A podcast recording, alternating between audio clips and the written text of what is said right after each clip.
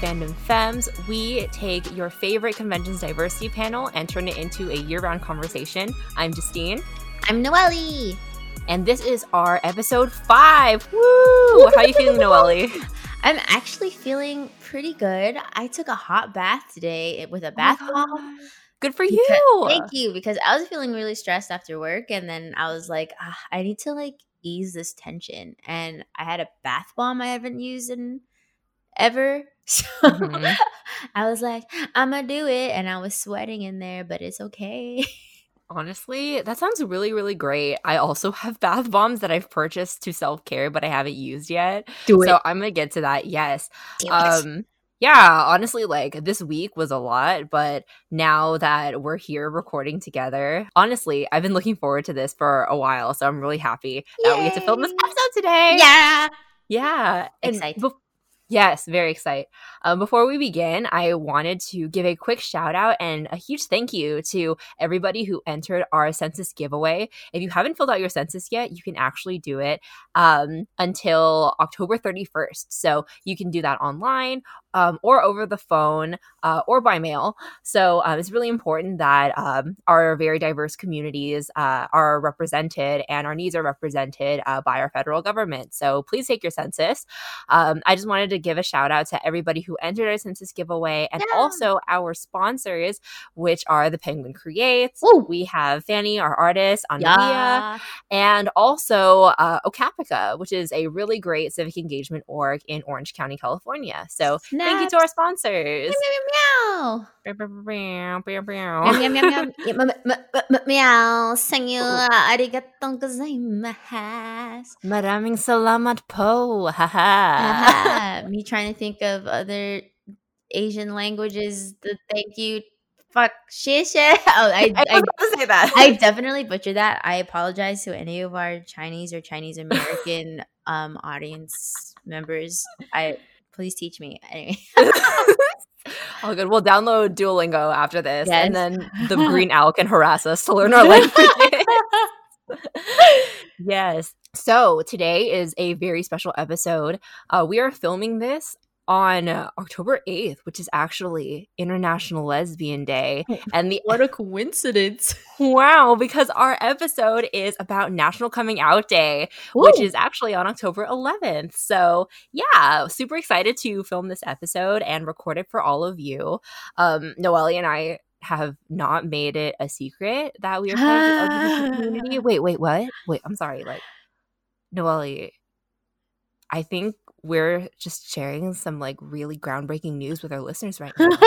I think they never knew. I know. So Is I this think we should- weird? Is this weird? Should we do it like in a dip? Should, are we coming out to them right now? yeah, Is that I what mean, this like, conversation is? yes.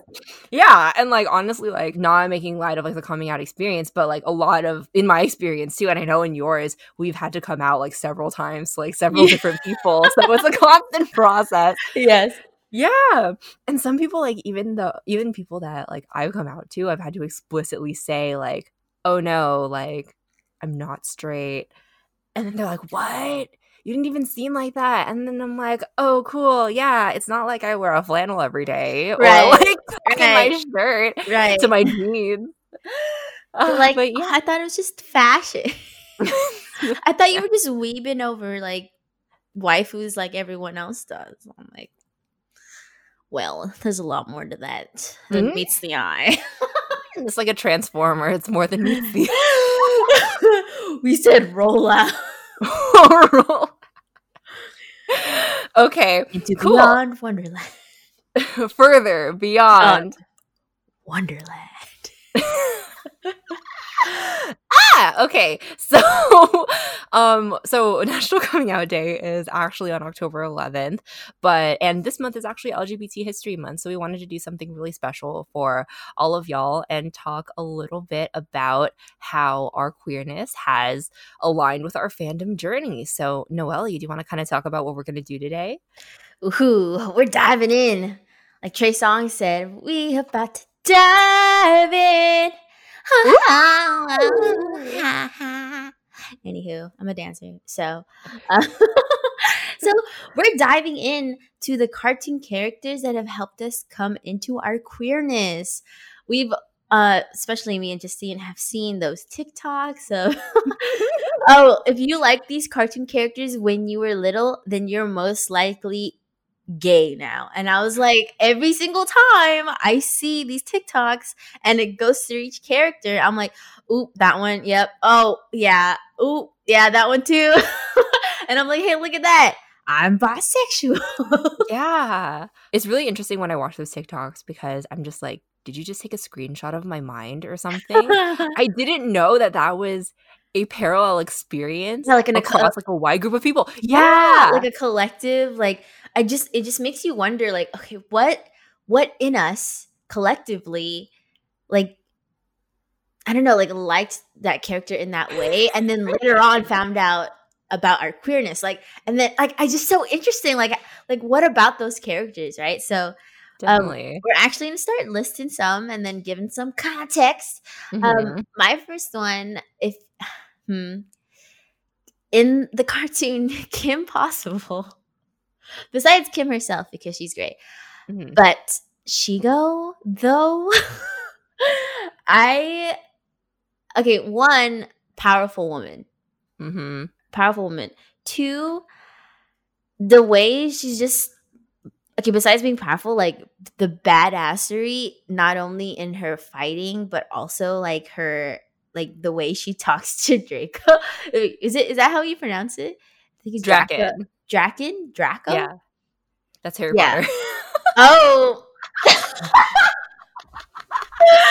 I'm clearly not in that sphere, but but um yeah, like she was just so snarky and like she could re- she was super independent hold her own literally would always save his ass and like she would just try like do it her way besides saving him she was always making sure that their plan went through even if he messed up you know and i'm like you know it girl you do you but also them curves though honey oh my god like mm. the way she walks i mm. I just didn't even know. I mean, I don't know. Like, and it's really interesting because I can list these characters and like how we were just talking a moment ago. Like, I don't even know how that correlated to like that collect because Shego was also always on that list of people on TikTok. On mm-hmm. yeah, so I was like, what what was it like? How it? I think yeah. it's also maybe her identity because I, I don't really know her background. I know she came from actually like a, a family of mm-hmm. heroes. Mm-hmm. Like they were mm-hmm. like super not superheroes, but like they were like like impossible. Like they were good guys. Go. Yeah. Yeah. And so I kind of I think as a child too, anytime someone didn't really have a complexion that was human like, I guess, she was straight pale, wasn't she? She's like Yeah, she was she she did have like a paler skin tone. Mm-hmm. Yeah. And so I I didn't I guess I kind of didn't associate her with like a race either. And then I, I, I think for some reason I also didn't think she was human because she had superpowers. Mm. Yeah, I hear you. Because like no one else in Kim Possible really had like superpowers. Like they had gadgets or like they had mm-hmm. money or like mm-hmm. and like or like science, you know? Mm-hmm. But like out of everyone else, she had like superpowers. So I think as a kid, I just thought she wasn't really human. mm. And I don't know. For me, I guess when I didn't think someone was human, I didn't really like assign a gender to them, which mm. is really interesting. Mm. So I was just like, man, she's hot. and I mean, this kind of goes into like what my queer journey was like. Was um, it was always appreciation for women and their beauty and their strength, and so it was always like, oh, no, it's it's because like I admire them. You know, like it, it's admiration. That's all. She's fucking hot. Like the admirable kind. Like, yeah. like when you tell your best friends, like, you're so fucking hot, bitch. Like, yeah. Right. But then later down the line, I was like, oh, fuck, she's hot. Like, she's hot. Yeah. I was like, oh, shit. But yeah, that's, that's one of them. What an awakening. Um, I mean, I wouldn't yeah. say she was like the catalyst to it all, but mm-hmm. she's definitely one of those you realize later, like, ah, yes, I was sexually attracted to this character. Yeah, and like I, I totally hear you. Um, I think like kind kind of as I was hearing you process and everything and hearing you talk about her um i i thought about how shego really challenged uh, a lot of tropes that we see in this act in like action adventure cartoons like for example when we have a supervillain sometimes we have like the supervillain and then we have like the muscle character Mhm. right like their sidekick or like their henchman who's really really strong like normally like a man and also doesn't say much um maybe they say like one or two words but they kind Yeah. of want to portray them as more of like this rock this like really really strong like wall that Boulder. yeah exactly um but but yeah like with shego yes she was drakken's um hench person or um some might even like see her like adjacent to drakken like as a sidekick but she had dialogue she held her own like what you said um she played a really important role in like executing these plans Mhm. um that that drakken had too and she also had her own backstory right. like that we find out later. So in all those ways, she kind of defied like the henchman stereotype and just the fact that like she was femme presenting. That's Mhm. already like um challenging the stereotype and the trope as well. Right. So Also- yeah. Honestly, some of the best fight scenes in Kim Possible was Kim versus Shego. Oh yeah, hands down. hands down and so it, it was really cool seeing that like uh like yeah it's it's not like drakken it, like it's literally like he has to rely on shego to Mhm. to do the dirty work basically because who he's not gonna punch kim possible and succeed you know Mhm. like he's gonna use some kind of machine or whatever to underhandedly hypnotize her or something you know but Mhm. like she goes the one that's that's going to fight the protagonist and normally that's Mhm. in the hands of the main villain you know in in any um cartoon anime but Yeah. literally it's shego yeah Mhm. Almost definitely. Um, yeah. So thank you for sharing that, Noelle. And I think um, I'm going to also try my best to go in uh, chronological order, like as far as this. So um, as you were talking, I actually came up with like even earlier examples of like female characters that I was weirdly drawn to, and I didn't know how to define that at the time. So I remember. oh no. So I remember when I was younger, like we're talking like kindergarten, first grade, Justine. I had a single VHS of Power, Mighty Morphin Power Rangers. It was just one episode. Happy birthday, Zach. I remember that episode. remember it explicitly. And I was strangely gravitated towards the pink and yellow Rangers. yeah So, um, in Mighty Morphin, actually, the Yellow Ranger was um Asian. Like her character Trini, um, was was was a like I was always a Pink Ranger because I love pink, Mhm. but I always found it so interesting that there was an Asian character like on screen. So I think even though I was partially biased to the Pink Ranger because and I dressed up as the Pink Ranger for Halloween, I was always kind of like, ooh, Trini's like really powerful. I really like Trini. Cool. Yeah, Trini. And I'm gonna like in this kind of childhood discussion, I'm also gonna lump another character into here. But Mulan. Need I say Uh, more? no you don't you really don't yeah. I think like I was always that I would get really fired up as a kid and even now when people are just like Mulan wasn't a Disney princess. Like she didn't inherit a throne. Like she didn't marry and I'm just like dude she saved China. She saved Come whole ass china. She saved a whole ass country. Yeah.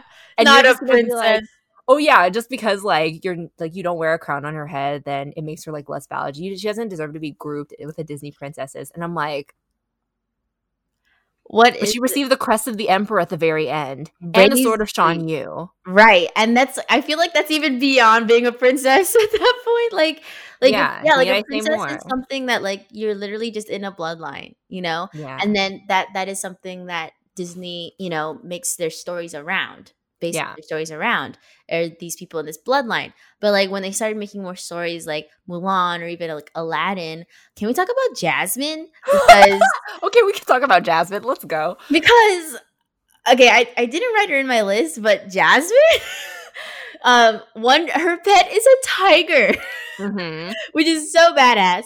And what I thought was cool is that like she one, despite like her appearance in terms of yes, she's wearing what was perceived as their culture's, you know, clothing, which is like kind of more scantily clad. And as a child, I was like, whoa, that's cool. Like you look good. but yeah. other, other than that, like she she literally had to hold her own while her father, the king, was being what hypnotized by. Jafar. Mm-hmm. Hmm And not only was she being, you know, kind of not even kind of, she was being objectified to uh, by Jafar as a means to get on the throne. You know, Mhm. she did everything in her own power to thwart that. You know, and yeah, Aladdin Yeah. was there. Yeah. but I I just always thought as a kid it was uh, interesting. Like a, a lot of the Disney princesses that I gravitated towards was like you said, Mulan, Jasmine, like these ones that were like they were kind of more freeform and one they're also POC. So like, Yeah. yeah, like so I obviously identified with them way more. Yeah. Definitely. popping.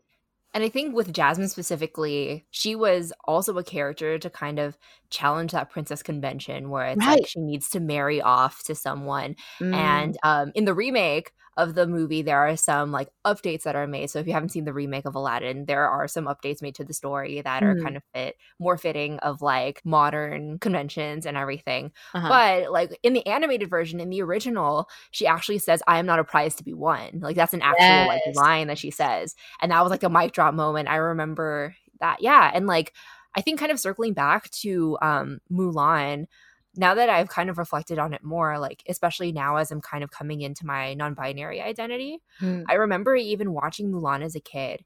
And there's a scene where um Shang spoilers for Mulan if you haven't seen Mulan, but if you haven't seen Mulan, please watch it. It's Yes. it's great.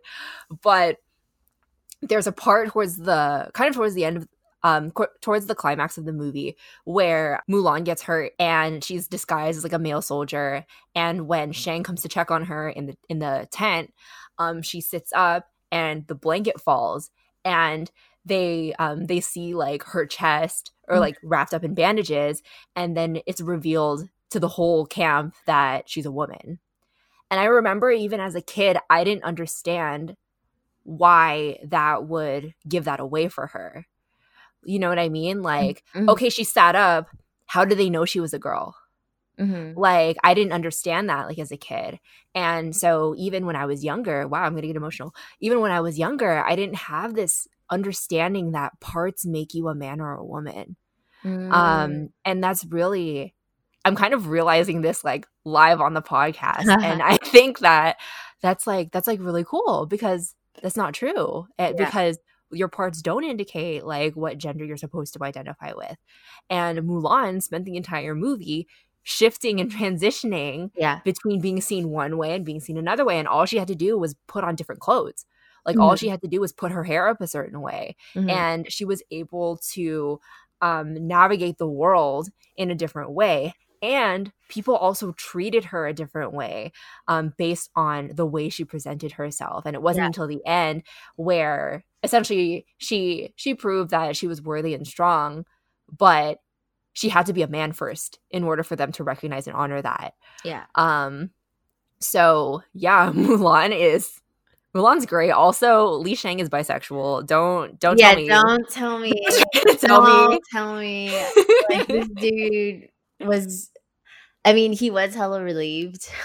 I'm sure he was when he found out Mulan was a woman, because I'm sure he was like, "Ah, shit, ah, shit, am I fucking gay?" Like, He's like, oh my god, am I'm gonna have to face the traditional conservative, like uh, Chinese elders in my Oh my community if I come out as gay. yeah, I honestly, I feel like Li Shang too was like because of that whole dilemma. I was like, hmm, because also Li Shang is hot. Coming. I mean, let's get down to business if you know what I'm saying. I'm dead. Uh, have you seen that picture people made of Li Shang as a as a what's it called? It's an ABB. As yes. A, oh my gosh! I was like, I was like, okay. why am I so attracted? Um, okay, but also I was like, yes, like I'm I'm here for this AU of like uh, Shang as an ABB. However, when I saw that, I'm just like, oh my god, that's Josh. And he made his profile picture. He made it his profile picture. yes, that's shout out to our like the, the, person who's been helping us with our sound and our audio, Josh. Yes, just, Josh. just called you out and also uplifted you. Our ABB we love you. Shang. Yeah. what a hottie. What a The A in the A in ABB stands for audio. Audio BB on our audio BB. Thanks, ABB, my our wow. audio BB. That's how we're gonna credit you in our future episodes. Our ABB. Yeah, co-host Justina Noelle, ABB, Josh Keeley. I'm dead. But also, have you seen the ABG Mulan? Yeah, With the bamboo earrings. Yeah, and like the, the like the dragon tattoo, like yeah, uh, and like and the ombre. yes, and then they put like boba or freaking. Of know. course they did. of course they did. But anyway, moving on. Yes. All right. So speaking of cartoons, still, I wouldn't so much say. I mean, for us to come into our queerness, it doesn't necessarily mean that the character has to be someone that we were attracted to, but maybe mm-hmm. someone that we aligned with. And yeah. for me, uh, that was Buttercup from Powerpuff Girls.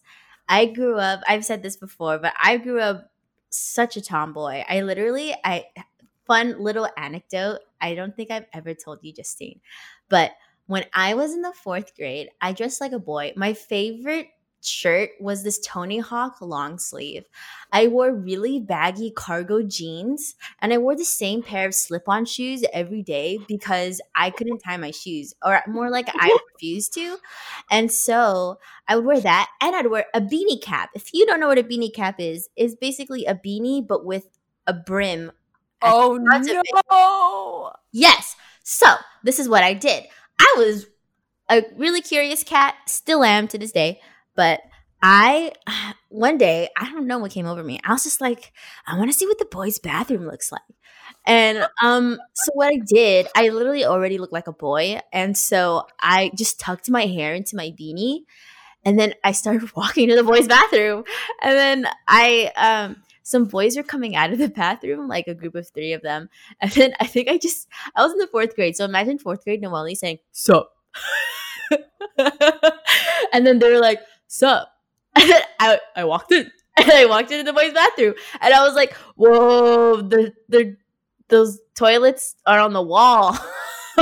and like they went all the way down to the ground. And then afterwards, when I walked out, I felt so accomplished. I was like, haha, they didn't know I wasn't a girl like I don't know. I was just so um I felt more like comfortable that way, I guess presenting that way. And I didn't mind it and I liked it. So uh yeah. so I was always like rowdy. I was known I literally was just reminiscing with my parents recently about how I was in elementary school and they were like, "Remember that time you drop kicked John Van?"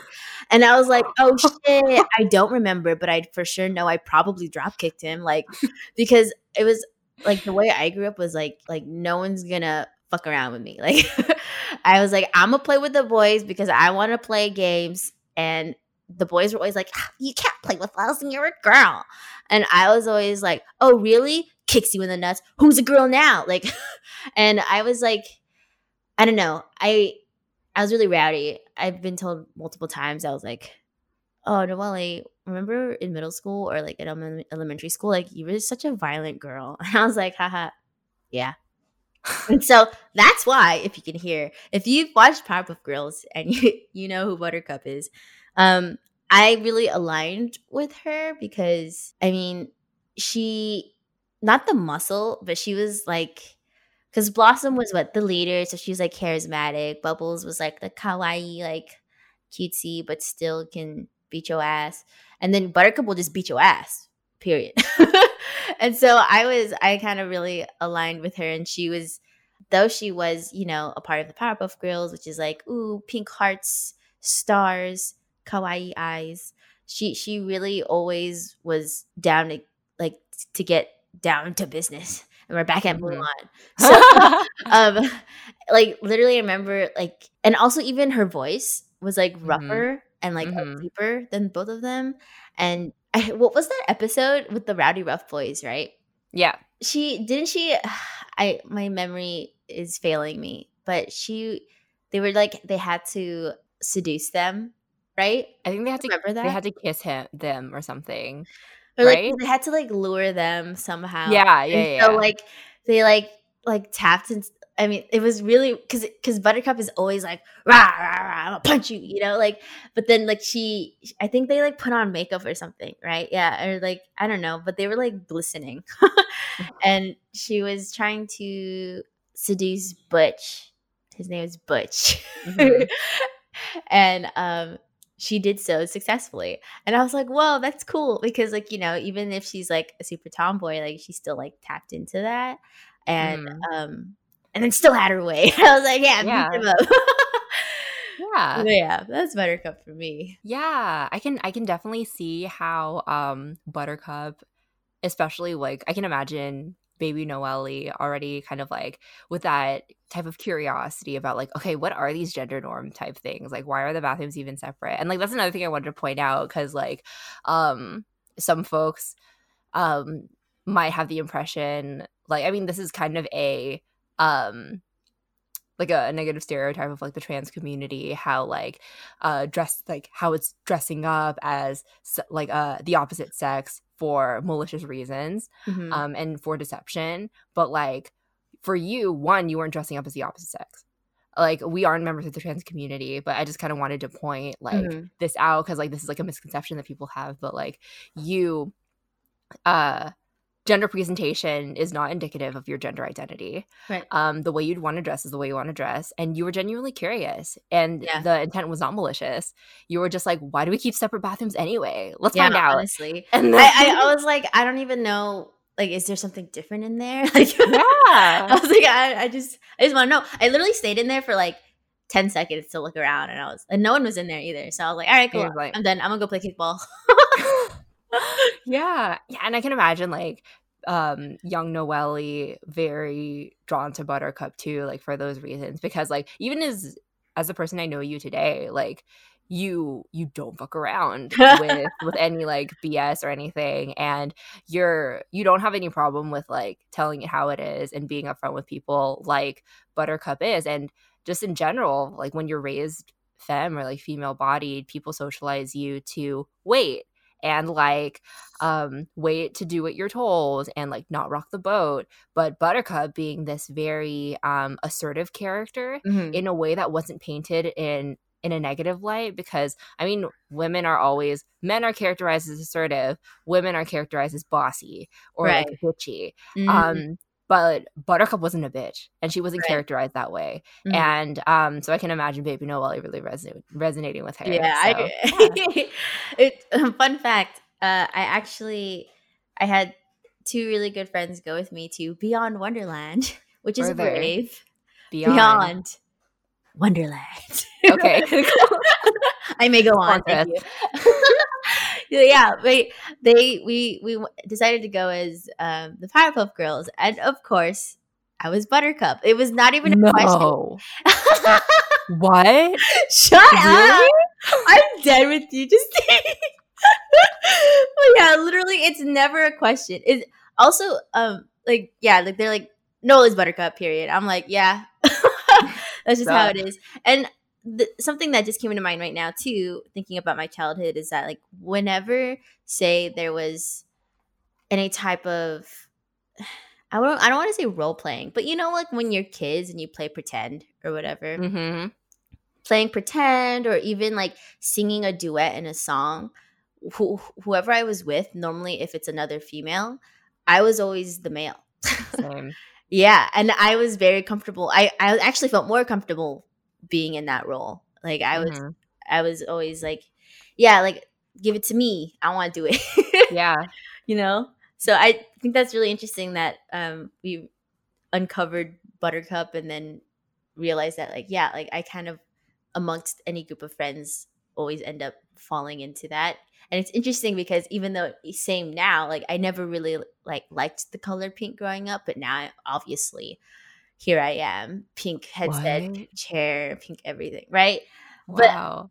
But amongst my friends, I'm still more of like the masculine character, which is Mm. interesting. So uh, that just goes to Mhm. show about what you were talking about about gender identity and gender presentation. You know, hmm it's it's so fluid and like, Mhm. it doesn't have to be synchronized. Oh yeah. Thank you for sharing that, Noelle. And what you said about playing pretend as a kid actually is a great segue into like my next character that I want to talk about. So, um I remember when I was younger when I I also wanted to be that girl who like played with the boys because like I I didn't really sometimes on some days I didn't want to play jump rope. I didn't want to um sit around and like as as I got older like in the in like in the the 6th grade and like elementary school and stuff like girls would sit around and like gossip because that's what the teen shows told us to do and that that's what like that's how we were socialized with all the books that we read or the shows Yeah. that we watched that we're this is what we're supposed to do when we get older and when Yeah. we get close to teenagers right. but I remember growing up and when I was really young and like wanted to wanting to play things like Power Rangers or like things like that with um my or Power Rangers even like knights, I don't even know, ninjas uh with what with like the the boys in my class. And I remember they'd be like, okay, well, you're the princess. I'm like, okay, cool. Like, I'm the princess. And they're like, cool, yeah. So sit over there and one of us will come get you. And I'd be like, boring. cool. Yeah, no, I would just sit there and I'd be like, hmm. And then recess would be over and then no one would come get me. And I'm just like, okay, I guess I'll just be the princess tomorrow again. Um, but so and and that was typical because that's what female characters specifically do. Like there aren't act like there aren't written media or like anything like that with female protagonists that people can adopt a role and do something with it. Mm, You know, yeah. typically the roles that were available to me because I was a girl were the sit and look pretty type roles, Mm. especially when I was younger. And come saving. yeah. So when Totally Spies came out, I was like, oh my God, like the whole series is about them.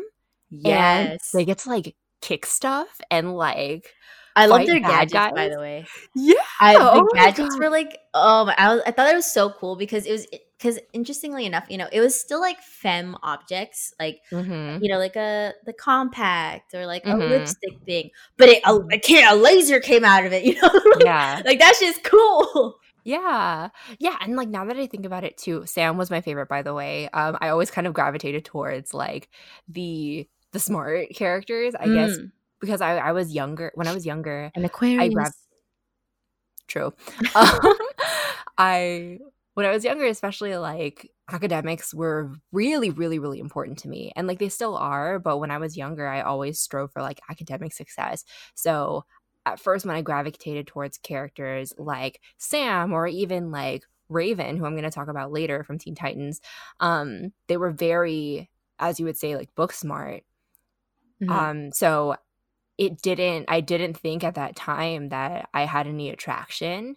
Um, I thought I just gravitated towards them because I also wanted to be book smart, Mhm. you know. But yeah, like going back to Sam, um, I just loved her. Like one, just totally spies in general. I loved like their outfits Yes. because they were actually of utility Yes. because yeah because like growing up with when my male cousins would play things like mortal kombat or like street fighter they're like the costumes of the female characters aren't very practical Absolutely not. absolutely not no Absolutely not. yeah but like with totally spies like they looked good and their outfits like also protected them and Mhm. honestly it was just something about like those little gadgets back to kim possible like the the communicator and like the compowder i was waiting for there to be a compowder happy meal toy so i could just hold one in my hand. but yeah so sam from totally spies definitely Love. is I- another hero of mine I love that. Yeah, Totally Spies was like I always had to catch that show. I was I thought it was just they were just so badass. I mean, it's like Charlie's Angels, but cartoon version and better. Mhm. Yeah. yeah. Also, I totally forgot, but they were like high schoolers, right? Oh Like, yeah, definitely. like they're juggling school. I can't even imagine me taking like AP Bio and all this other shit, and then also fighting crime. I'd be so tired. Yes. Honestly. Yeah. And like Sam was supposed to be like super super smart and um all of them were so yeah, like Sam was supposed to be super smart and now that I think about it, I'm just like, dude, I can barely hold it together now. Like how are you in high school and like it's hormones, it's, you know, college apps, it's saving the freaking world. World, Like right? what? She does it all. She does it all. Yeah. So um I I know that anime was a huge part of your childhood. Um as we revealed in our Naruto episode. Go listen to it if you haven't already.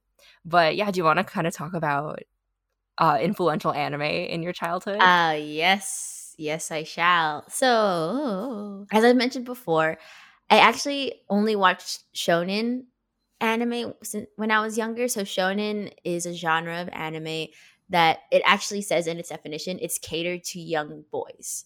And it's such a general vague definition, but basically it's like action protagonist is like a young kid and like Mm. if you work hard, you can do anything, right? Okay, so we got that. Um, and then um, believe it. believe it, Dattebayo, bitches. So yeah, Naruto, Bleach, etc. And um, those ones were super long, and so I didn't really watch multiple at once. But as I got older in high school, hormones raging.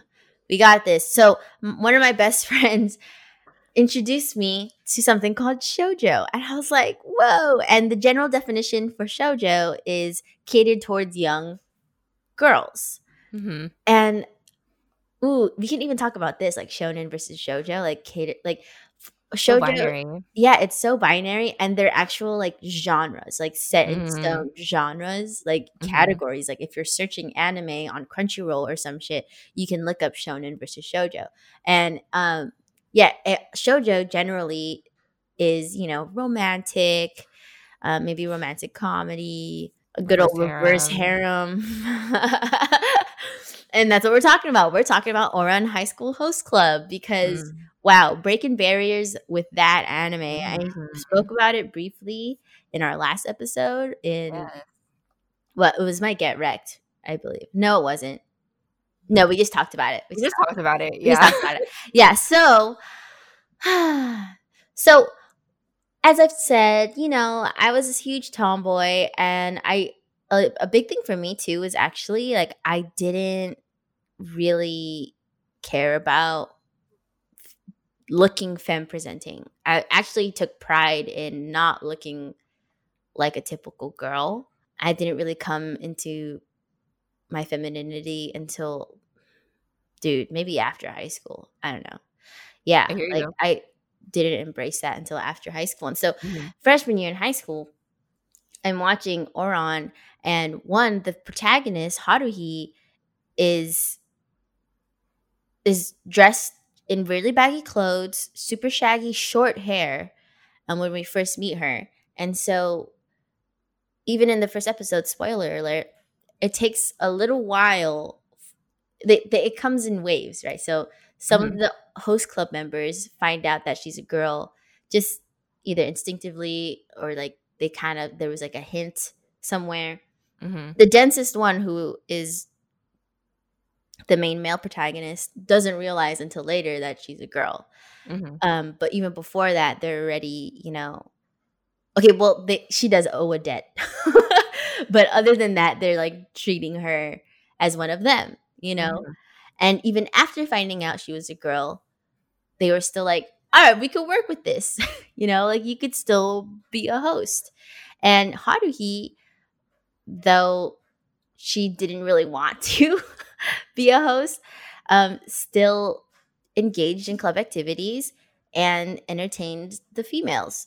And the females were fawning over her. Though they didn't know her gender identity she was presenting as a male.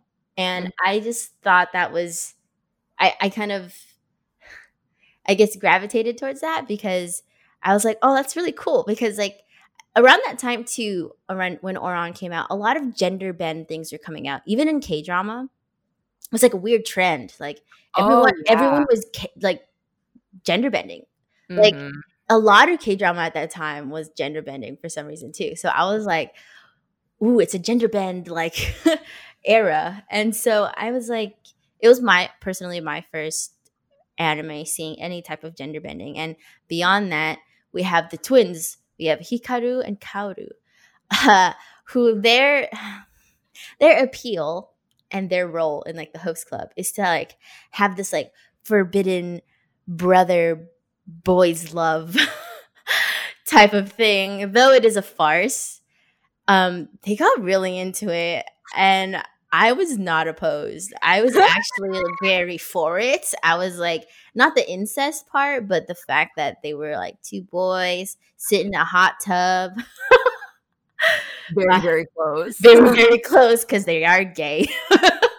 Just kidding. But um I think it was also because of like say Hikaru, who more than Kaoru was attracted to Haruhi, but then still engaged in those like acts with his brother, even though it was like just an act. It felt very like fluid to me. Like and the fact that um Haruhi was also her gender presentation was fluid, but he liked her regardless, you know, and like it it was a lot of like liking that person for who they are rather than like de- depending on what sex they were, which was Mm. is like such a ground and like a foundation for like coming into like my queerness is like understanding that love can exist between people regardless of what their gender is Mm. and yeah, I mean, growing up, interestingly enough, though I grew up in a Catholic household, I wasn't really told like gay is bad.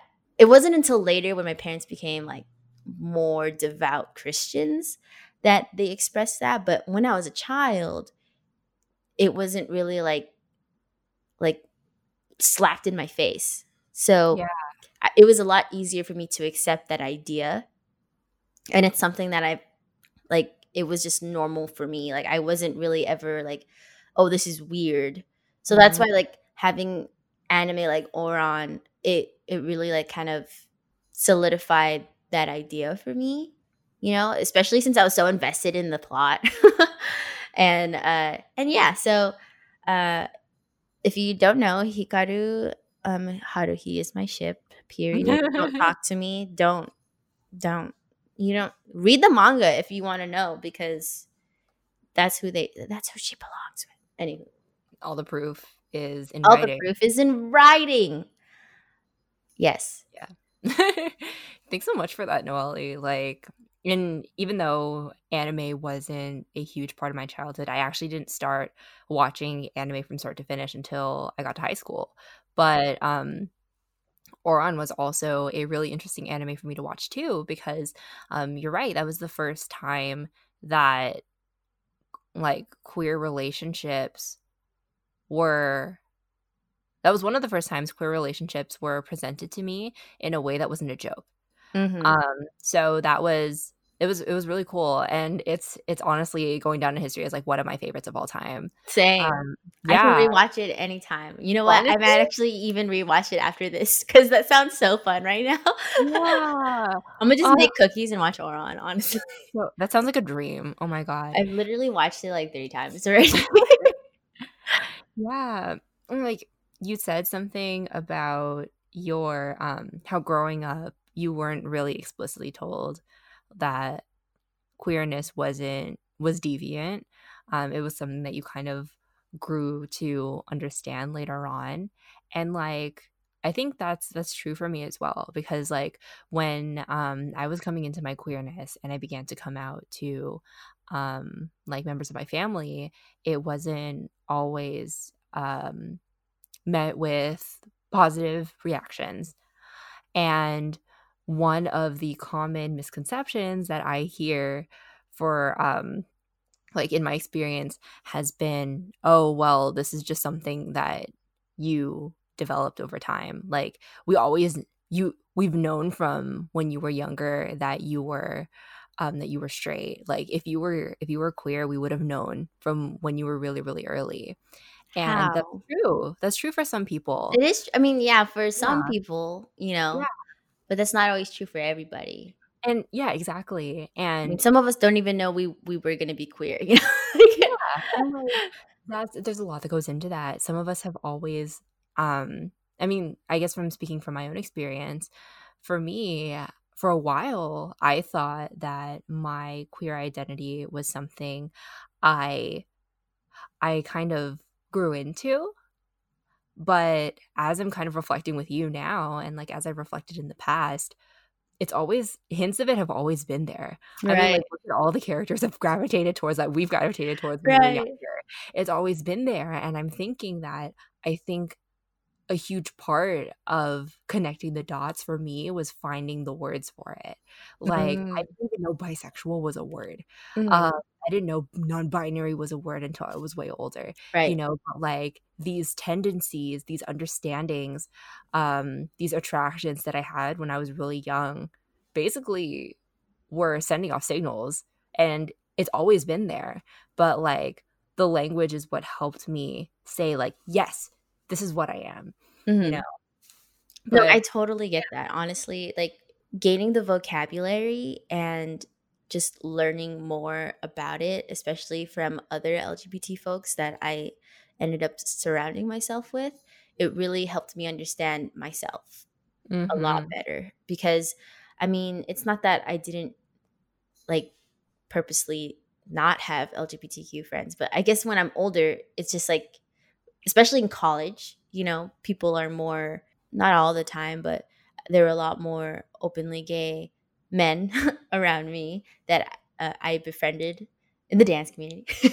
yeah. or not even the dance community, but at school too, you know? So it Mhm. was like I didn't really have that growing up or anyone. So I didn't really know, like you said, like the words or like, like even the spectrums or to, to me everything was always black or white or like i mean and then there was bisexual but i didn't even know what pansexual was or you know or asexual like there's just such a huge spectrum i think that us being able to expand our knowledge on these concepts really help us to understand and actually just identify ourselves Yeah, you know? definitely. yeah so i honestly i if i didn't know there are a lot of things i just didn't know and i think because i didn't know them like i it was harder for me to really identify myself or even question as to why i need to identify myself you know like Oh yeah. like for the longest you're like i'm a girl you know like i have a vagina uh that's what people say i have boobies you know so Mhm. i'm a female and i'm supposed to like men and that's just how it is because we are supposed to copulate and make babies you know science class but um but yeah so it it honestly like maybe even in, into like my early 20s was was when I learned so much in a, such a short amount of time and that really helped me reflect and understand like who the fuck am I? like why am I feeling this, you know? Definitely. Like language is so powerful and like access is powerful too Yes. because, you know, we realize like when we were kind of formulating these ideas and like forming who we were, especially when we were so young, we didn't have gender studies in high school. Right. We didn't we didn't have It like wasn't like really a necessary thing, I believe, to people. Definitely. Yeah, even like in the way that we were brought up, like sex ed was very straight and very Yep. binary, you know? Yeah. Like, so we aren't because we aren't given the language of something else, we think that we have to fit into this mold and when we don't, um, it's frustrating and it's and we get sad and we feel like we don't belong. Right. Um, but yeah, thank you so much for uh, sharing that. Um, I know anime was a huge part of like the media you consumed when you were younger. So for me, I didn't, like I said before, I didn't get into anime until I was older. Our upbringings, as far as the media that we grew up with, were somewhat different. So with you, it was a lot of anime, but for me, it was a lot of you know Nickelodeon and like Cartoon Network Mhm. and Channel. So um, one particular Cartoon Network show that I really gravitated towards was Teen Titans, and I think all of you know where this is going. TikTok and everything like that. So, um, yeah, like I think another character that I really gravitated towards was I mentioned before, but was Raven from Teen Titans. And a huge part, I mentioned this before about how I kind of wasn't able to relate to Justice League or Mhm. um, like any of like the Batman shows or Batman animated series that were on because, you know, Batman's a grown white man and I'm not that. So I didn't really see myself in that show. Um, so when Teen Titans came around, I'm like, okay, cool. Like they're teens, they're kids. They're a little bit more like relatable to me. Like they're closer to my age. Mhm. And also, we had two female identifying characters in the show.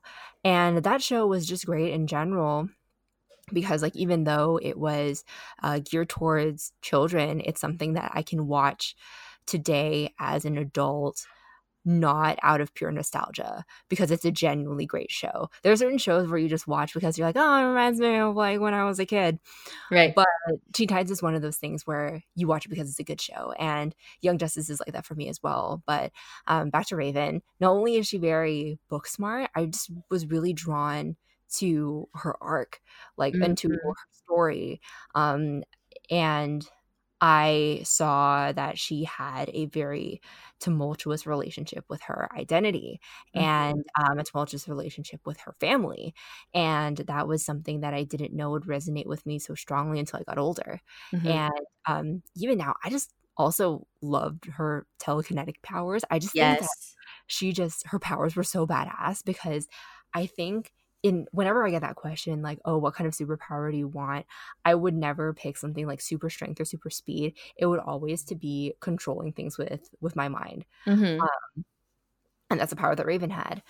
Uh another character in Teen Titans that I also gravitated towards Oh yes. for oh yeah for similar reasons and is Blackfire Starfire's sister.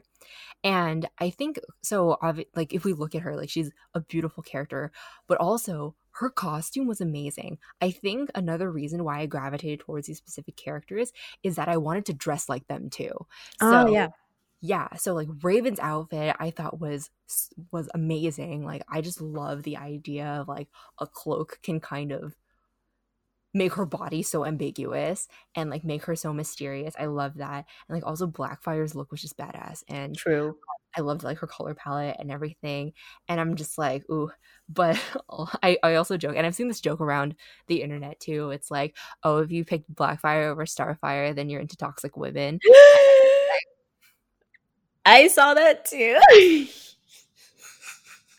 And I'm just like, oh, I feel seen, but also. Oh, yeah. I love that. That's why is it say so whereby and not only are we attracted to toxic men but toxic women too. Wow. Oh, I think it's just Um, toxicity. all the way around. Yeah. Also, I think it's I think it's very interesting too because like other characters that were mentioned in those TikToks are like Gwen from Total Drama Island or yes. Sam from Danny Phantom, Shego, Raven. I'm like, what is it with all these like goth girls? Goth girls. Goth girls. Well, like what is it? Okay, also I've seen TikToks that are also about like bisexuality and like being attracted to like okay, they always say this. They say big titty goth girls. But like I mean, you don't have to be big titty, but like let's think about the goth girls we just spoke- spoke about. I mean, Raven doesn't have big titties. It's okay. But like but yeah, they're like saying that like it's like a, a universal thing. So I'm just so interested. I don't I don't know what's the root of the goth that like makes you so is it the edginess, the like k- kind of being out of the norm of what we're perceiving, what we normally perceive what femme presenting looks like? I know? Yeah. So it's it because it, because it's like edgy and we're just like ooh like, like there's some danger and normally we always see danger with like dangerous men right but like but like danger like sexy danger like I don't know Sexy Danger, that's the name of our episode. Boom. But like, sexy danger island anyway but no, yeah, like I, I think I hear that too, and I think to kind of add on to that, um, maybe not even necessarily associating it with masculinity, but just straight up like the fact that these characters defect from the norm. Like Mm. these these characters don't look the way that girls are supposed to look. Ah, You yes, know, that makes I sense. that's also part of the the appeal as well. Like they don't act like they're supposed to act. Like so one major theme that we've pointed out in all these characters that we mentioned are like not only are they like badass in their own right, not only do uh they get a lot of screen time, not only do um they hold their own, but um they also have autonomy over their look. Yes. Like yeah. Um Oh, that yeah. Mhm. Because they chose to look that way. yeah. Yeah. And I think there's like the whole the whole danger aspect that you mentioned, like the sexy danger. Um, I I can also see in my in my case personally, I'm just like, okay, uh, for example, with Raven, like I don't only want to be intelligent. I don't only like in my dreams want to have telekinesis, but I also want to defy expectations.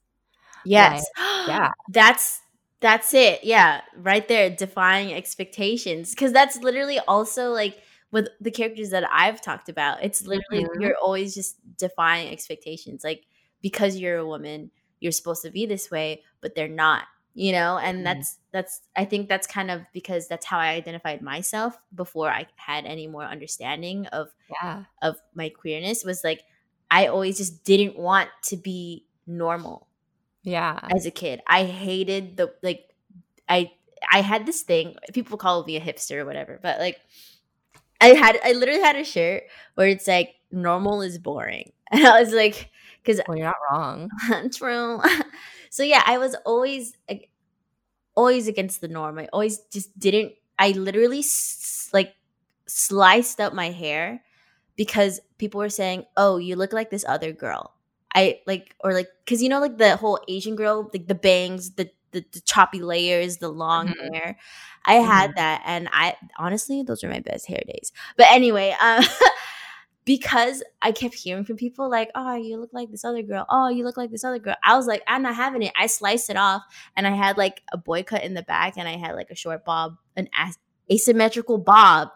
Tell Mhm. me I wasn't gay, but uh, but yeah, like literally, I was always like defying the norm, and so that makes a lot of sense. That like you know we would be, especially if that's kind of who we were as kids, like Mhm. that's who we looked up to and eventually found out we were attracted to. Yeah.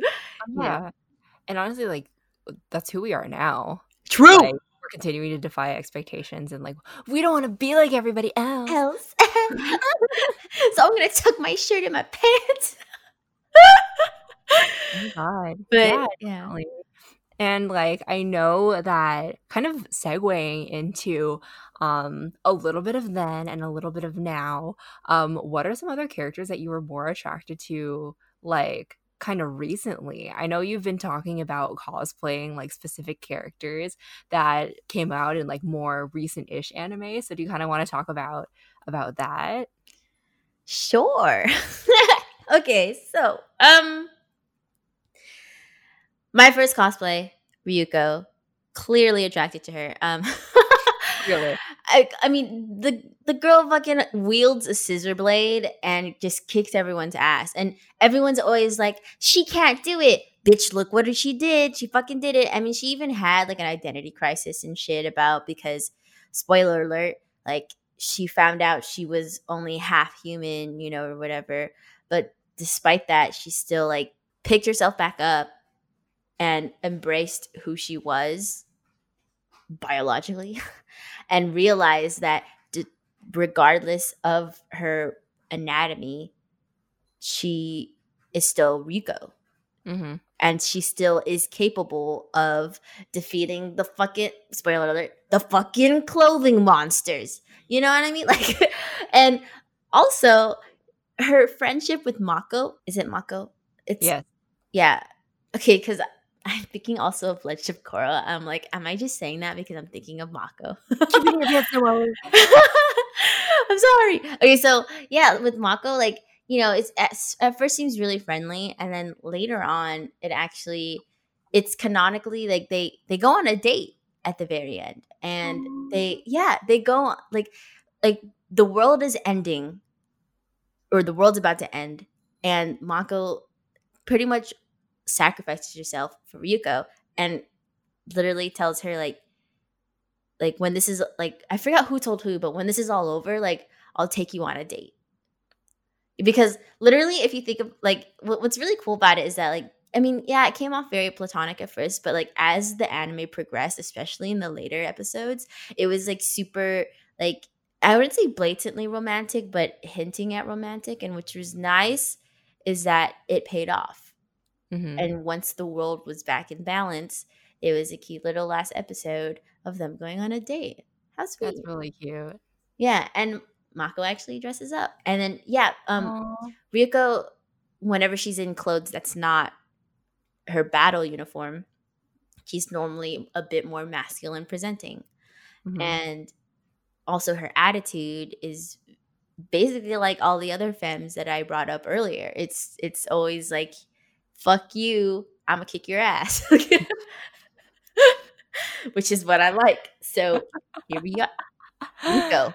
Illy. Oh, I totally hear that. Yeah, thank you for sharing that. Kill la Kill was was also like one of the first anime that I watched start to finish. Mm-hmm. And I remember not only being drawn to like the animation style, but also kind of drawn to how sexual it was. Like they weren't like they weren't shy about like showing certain things and stuff, not like full on nudity or anything like that, but right. like yeah, like they weren't they weren't shy about um showing those things. They were almost like leaning into it.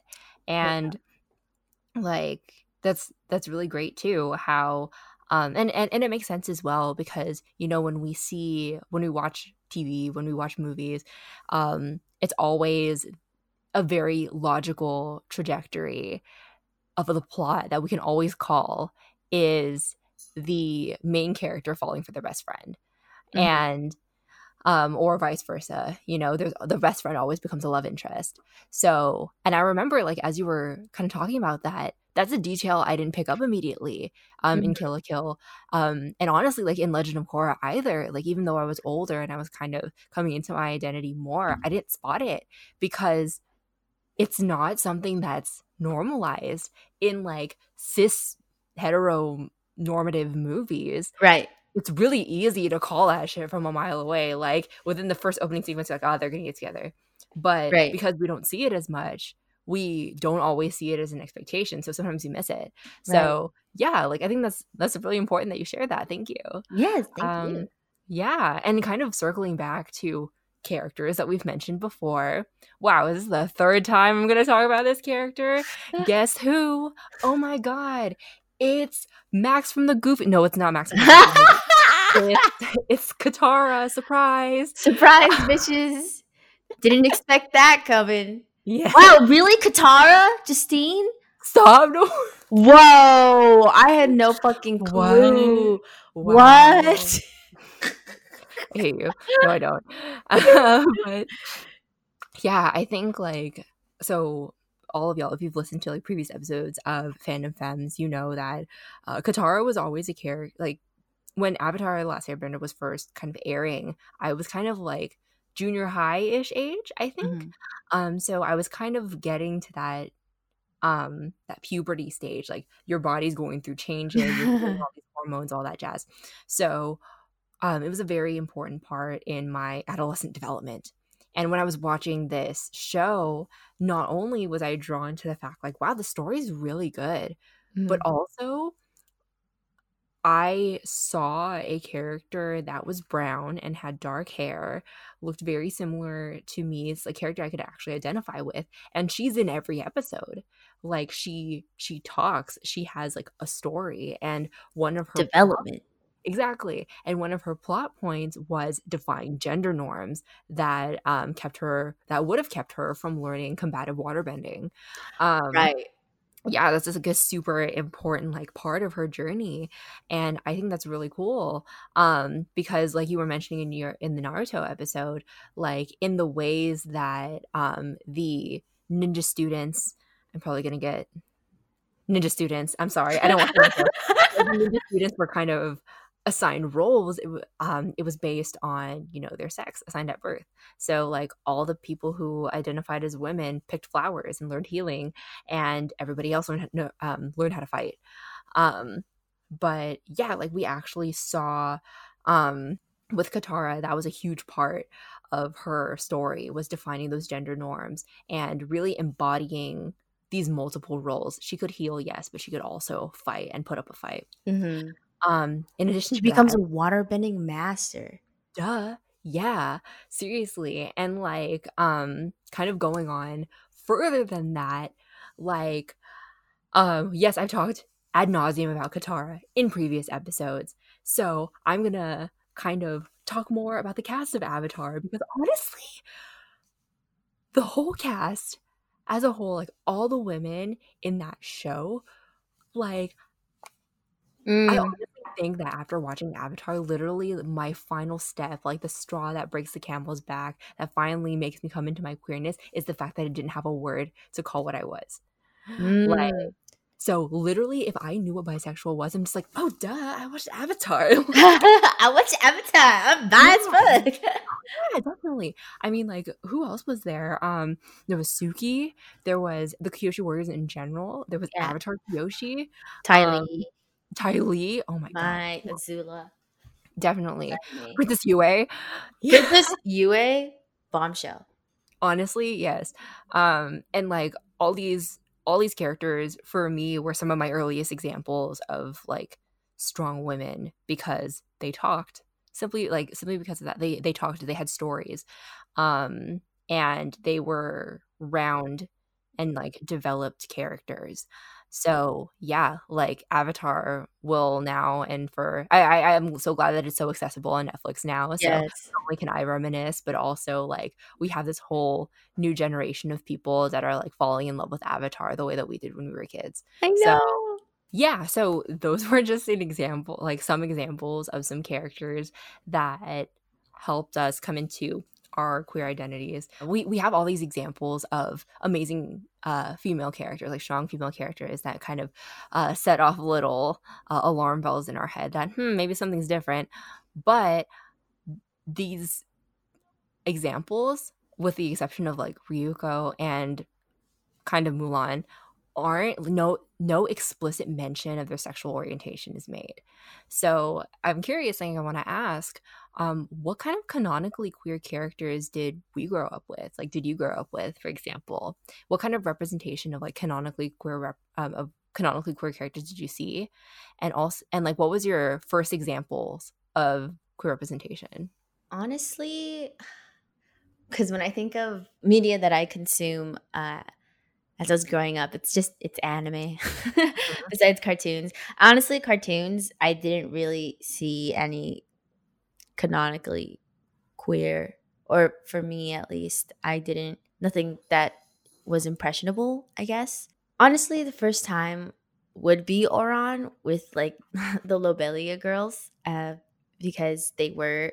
I mean, the main idol, I forgot her name already, was attracted to Haruhi. Right. Yes. And honestly, okay, so I didn't watch um Sailor Moon chronologically. It was kind of just what whenever it came on, right? But I do remember was it Neptune and Jupiter?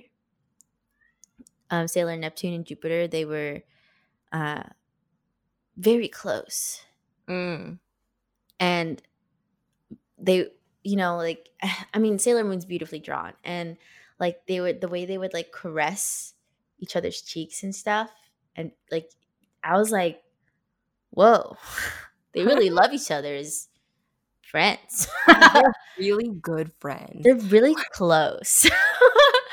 Um so yeah i guess first times would be i guess sailor moon ouran aside from those in my early shojo career um uh, very early on i was actually introduced to an anime called junjo romantica and if you don't know what that anime is it is a boys love so uh that was definitely queer because it was it was a story of it was really interesting. So the sorry, I, I'm like trying to even rem- I can't even like make a synopsis about this, but the main character is quote not not doesn't know he's gay or not even doesn't know he's gay but he you know he's he later comes into his queerness. Uh but the other male protagonist ooh sexy man uh knows is is is in you know knows his identity and is coming on to this other male protagonist uh and because of that the, the actual protagonist uh he sorry i forgot their names. So um he doesn't resist the advances but is also really confused. Like the entire um series is actually him trying to understand why he likes him. And it it a lot of it is like his thought process and like there's you know they always have to get jealous somehow and then like that's how they understand they like them etc but mm-hmm. um but yeah that was a very blatant slap in the face queer representation for me. Um and interestingly enough, like I don't know, I was I was into it in in the sense that like I thought it was honestly better than some of the shojo because some some shojo even with hetero characters um the payoff isn't great you know? Oh yeah definitely. like, so definitely lots of payoff. Would yeah. recommend. Yeah thanks for sharing that. Um i think a lot of the queer representation that I had when I was growing up um, was a lot of queer baiting. There were um, not even like as I was growing up. I think maybe closer to high school when I for, was first getting into anime, like things like Free. I remember I had a phrase a phase that I was really into Voltron for a little bit. I didn't finish it, but like I was really into that, and I was always kind of waiting and hoping for um, that queer representation because it was always hinted at throughout the anime, but or the TV show, and it would never happen. So mm-hmm. speaking to that that payoff, um, they just wanted to keep string you along long enough, and then at the end of the series, you get a hug, at the best, or one of them dies, and like, they can't be together. Hug. Yeah, or like instead of like I love you, be like I really care about you. But like they still won't say they won't say friend still. They're like yeah. I care so much about you, you know? Like, yeah. And I'm like, oh, so close. yeah, we were we were right there. Come we're on, right come on, on the yeah.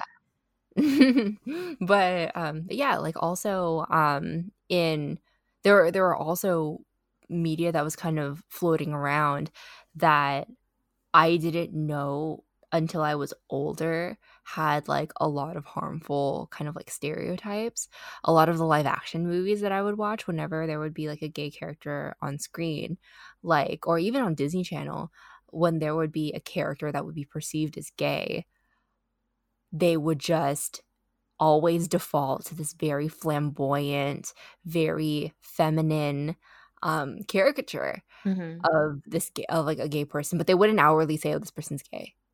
um mm-hmm. it was just kind of implied and not all, and the way they were doing with the implying was with really really stereotypical character traits mm-hmm. um yeah so um honestly and i'm so happy that uh we're a lot of the people like the young people i mean we're young people scratch that um a lot of like kids that are growing up today are growing up with um you know, like Disney Channel shows and Nickelodeon shows with gay families, like with mm-hmm. di- with dialogue that references to same sex parents, with like um actual, you know, canon characters that don't die and mm-hmm. that are part of the story, and they're actually they don't they their queerness does not define them; it's just a part of who they are.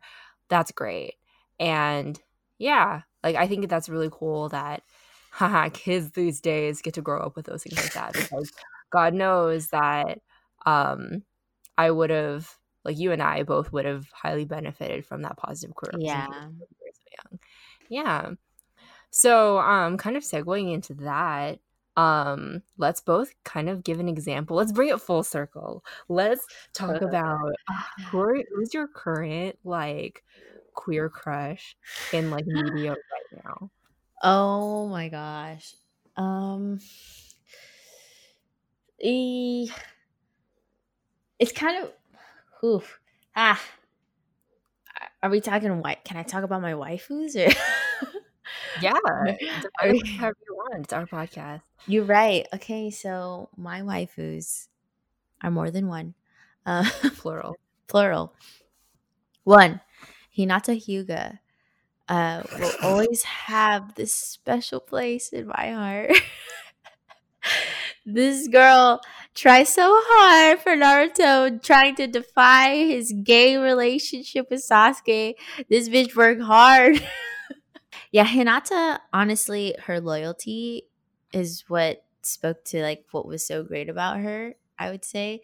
And um her persistence but also she's so adorable and she's and she grows into you know being a badass in the sense that like she really had to like work hard to get there despite failing expectations over and over again. Uh and she got she married to the Hokage bitches what up? Um but besides being married to the Hokage she's a badass ninja. Kunoichi bitches. Uh but yeah waifu waifu for life uh okay if you can literally see both of my monitors wallpapers and I'll show you right now. Um, my wrist pad. I I also I just ordered a five panel canvas painting of her to go into my gaming room. It's literally Nezuko. Like I I feel like it's less of a sexual attraction and just more of like a I just love her. uh-huh. like cuz the thing is is like she she is like she's super cute, but like when it comes down to it, like like she does whatever it takes to protect her family, you know? Mm-hmm. And oh my god, she's just so pretty. but okay, crushes, okay, an actual crush. Um fuck. Who Oh my god. I'm I'm gonna come back with my actual crush after you talk about yours really quick. um, I think currently in fandom who um I've always gravitated towards. I mean, I we kind of touched upon this in our Lady Michaela episode, but I've always gravitated towards Zatanna um, as a hero. Um, I have a Zatanna sticker on my laptop. I have cosplayed Zatanna multiple times. I have a oh my god, I'm gonna did I did I tell the story of my Zatanna print on my on the last episode. I forgot, but Prince? yeah, okay. You know, I'm gonna tell the story now. It was she was gonna come out eventually, but here we go. So, fun fact, I okay. So, don't tell my mom, but so my first year of like undergrad um or like of undergrad at university because I'm a community college transfer.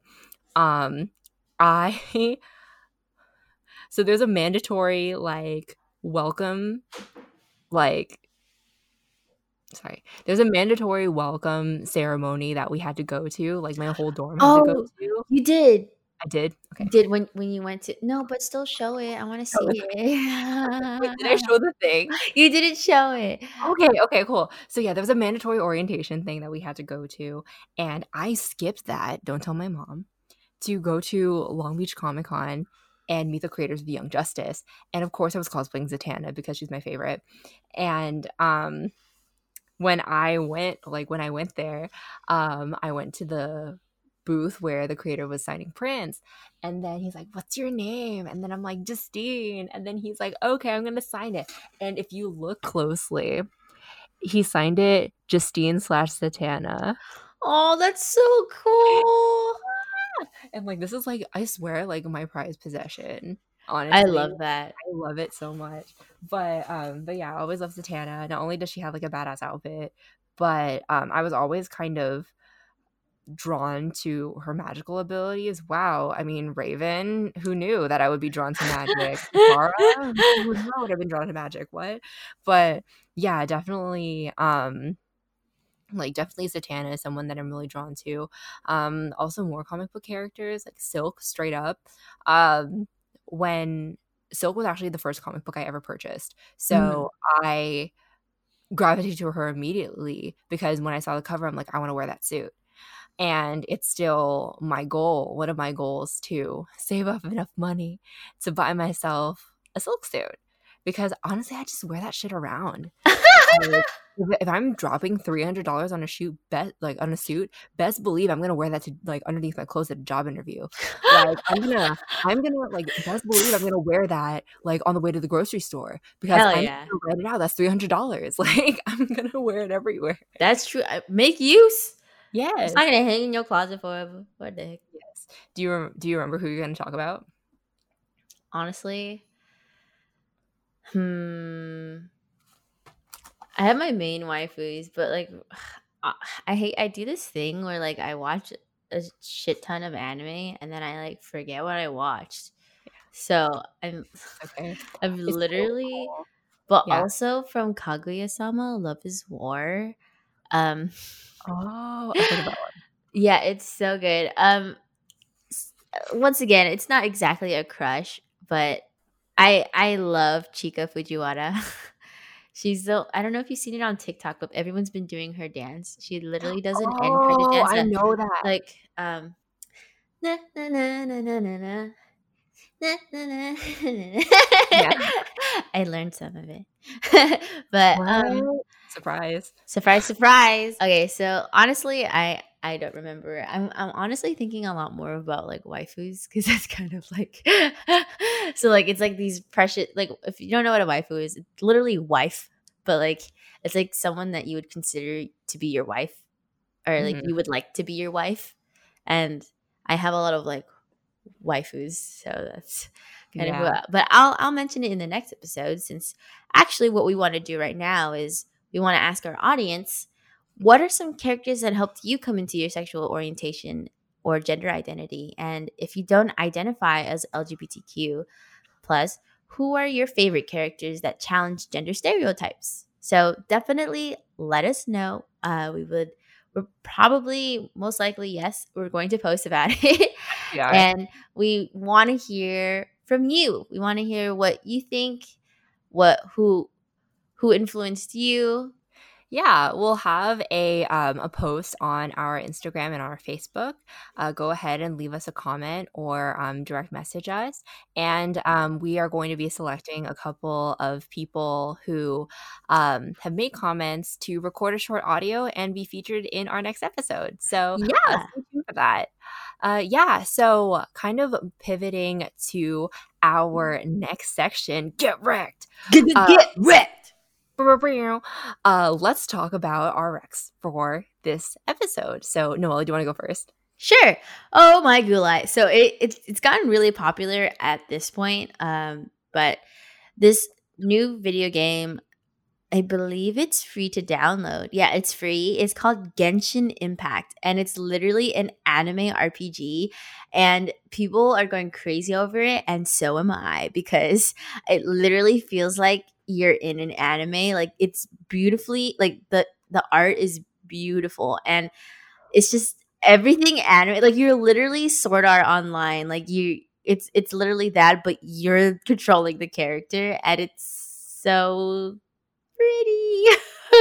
it's just so beautiful. It's literally the game of my dreams, and I, I've only played it once so far for one of my Twitch streams, but um, I I I just feel like those kind of games, like or especially this game, I'm gonna end up playing forever. it's literally so it's a it's an um, MMORPG, so you can actually end up playing with friends once you get to a certain level. So that's mm. really cool. But it's so open world that it reminds me of like Breath of the Wild, which is what I was obsessed with. Yeah, and so it's I'm like that person that likes to do side quests all the time, make sure every single thing is picked up off the floor, you know, like, and so I'm just I'm also just raving that like I have this really cute anime girl like party and I literally like they, their outfits they have different skills and abilities and stuff and you could level them up and stuff and i'm like oh my god my dreams are coming true. So download genshin impact so your dreams can come true too Cool. Thank you so much for sharing that, Noelle. Yeah. You always suggest such great games that I'm just like, hmm, is, is Justine gonna become a gamer? Stay tuned. But yeah, so like my I totally rec. support it. oh my gosh. So um my rec you might judge me for, but listen, hear me out, okay? So I'm about to expose myself to the world, not like in the way that you're thinking only fans know. No, not like that. Not today. But um my rec for this week is a Netflix show. It's nine episodes out right now. It's called Julie and the Phantoms. What is Julie and the Phantoms about? It's a live action show with it's about this girl named Julie who's who loses her mom. Like her mom passes away and her mom taught her how to play music and she doesn't play music anymore because she's still mourning the loss of her mother. And her passion for music is reignited by three cute ghost boys who, Oh, oh my who are, god. who are in a band. And they, they come into her oh. life and, you know, they form a band together and they decide that they realize they need each other because the boys can be seen when Julie sings with them. And Julie's passion for music is reignited when she's singing with the boys. And I know what you're thinking. Justine, what the fuck? Like, is this show for children? And then I'm like, yes, it's rated G, but general audiences also includes me. I'm a yeah, you're right. and also like music the music is great if you like things like high school musical and descendants like the director kenny ortega is also the director of oh my the- gosh, Kenny Ortega. i know yeah one of the assistant choreographers is like a filipino woman named uh, tori caro so That's that's, so cool. ama- yeah so cool um there's also a canon gay character in the show as well and it's going on, going to go on for multiple seasons so um i'm like fingers crossed i'm hoping that um they do more with that element of this character's personality but yeah julie and the phantoms music is great it's my guilty pleasure i learned a tiktok dance to one of the songs yes. You know you have to do it on our TikTok now, right? uh, yeah Like that has to happen. yeah oh god oh wow i just No, honestly, just seeing, just like seeing and hearing how excited you are about it, like I want to see it. honestly okay Uh, Like, honestly, too, like when you were saying that, like, oh, is this a kid show? Like the way you were describing it, like I kind of imagined it as like a K drama. Like, I could totally see a K drama being like that. But like, honestly yeah yeah, now I think about it. But yeah, it's it's really fun. It's a lot of fun. The mu- like honestly, like knowing um you as well, you would totally geek out over the choreography and the dance sequences. Yeah. Oh my it. But yeah, like we also want to move on to our next segment, which is going to be an um, a regular thing with our episodes. Uh, we wanted to, we always want to feature and uplift like some of our community uh, spotlights as well, like other creators that are doing really cool things. And October, in addition to being LGBT History Month, it's also Filipino American History Month as well. yeah, So, yeah, we wanted to be intentional on our podcast and on social media to um, uplift uh, queer Filipino artists and just like Filipino artists and creators in general. So um, this week, our community spotlight is an amazing artist who's queer and Filipino American uh, named Christelle Bugayong. So here's a message to you, our listeners from Christelle. So, howdy, it's your friendly neighborhood space cowgirl, Christelle. She, her, hers. Uh, she's a Filipino American illustrator that combines her Filipino roots with her Texan boots to make space cowgirl comics, Filipino American fantasy comics, and fashion for her Instagram. So go ahead and we're going to link uh, her Instagram handle to the description of our episode on Spotify and Anchor, um, and on Anchor FM. And we are going to um, be tagging her in our thumbnail. So um, please be on the lookout for um, some more features from her. So, yay, Crystal! yay! Oh my gosh, I really love her her message. I love the Filipino roots with her Texan boots. That's so adorable. I So love that. adorable. Yeah, her art is beautiful. Um, one of my favorite pieces that she posted is actually a commission that she did, but it's of this Filipino Marvel hero named Wave. So please hop onto her Instagram account and check that out. So Yeah. and Noelle, this is bringing to the closing of our episode. Do you kind Wow. of have any final thoughts that you want to share before we wrap up? Hmm. Well, one, I want to thank you, Justine, for just everything that you've helped me process in the middle of this podcast. Honestly, talking to you always helps me better understand myself too. So I'm really thankful that we not only have each other as friends, but also have this space to be able to not only explore these aspects for our audience, but also explore ourselves together you know so mm-hmm. and then other than that i just want to put it out there that we really both of us hope that you can celebrate who you are you know regardless of whatever gender presentation gender identity you you are. Period. Yeah we we're, we're, we talked about who made us queer and we're here celebrating our queerness so we hope that uh, if you are in in the lgbtq community you can join us in celebrating not only us but you yourself so Yeah. yay and if you're not celebrate other people that you know in your life that are in the lgbt community and celebrate we're it's just a huge party we're fandom femmes party we're just celebrating each other it's like a birthday Yeah. party but it's not about it's it's not a birth it's a well you know birth of the queerness it's a constant celebration. yeah It's it's a it's an um it's an infinite festival. Think like EDC, but like forever. but anyways, okay. um yeah thank you so much for sharing that noelle. Like i totally agree as well. Um part a huge part of my coming into my queer identity has been being surrounded by um other people like you who are unashamed of being who they are so um, thank you for that and also now that we have this platform to tell our stories we understand how powerful stories can be like um, already even though we've only released a handful of episodes we've received so much love from our friends and also Mhm. people we've never met before, um, talking about how much our stories have resonated with them. So Aw. we want to create. Uh, keep an ongoing conversation, right? So, um, our lines of communication are open as well. So, please connect with us, comment on our posts, let's engage with each other, and Yes. um, talk about different things. And um, one final thing I wanted to close with as well is that yes, it's National Coming Out Day, it's LGBTQ History Month, but I want to remind everybody that um, speaking from myself, and I know, I'm sure Noelle, you've experienced this as well, but um, just remember that coming out is on your own terms. yes And yes, and remember that coming out is yours and yours alone to do. So Mhm. whether you want to have like a big um, explosion, uh, type of like party and celebration, whether you just want to come come out to a handful of folks at a time, Mhm. whether you don't have a label and you don't know if you ever will have one, that's completely fine because you know who you are.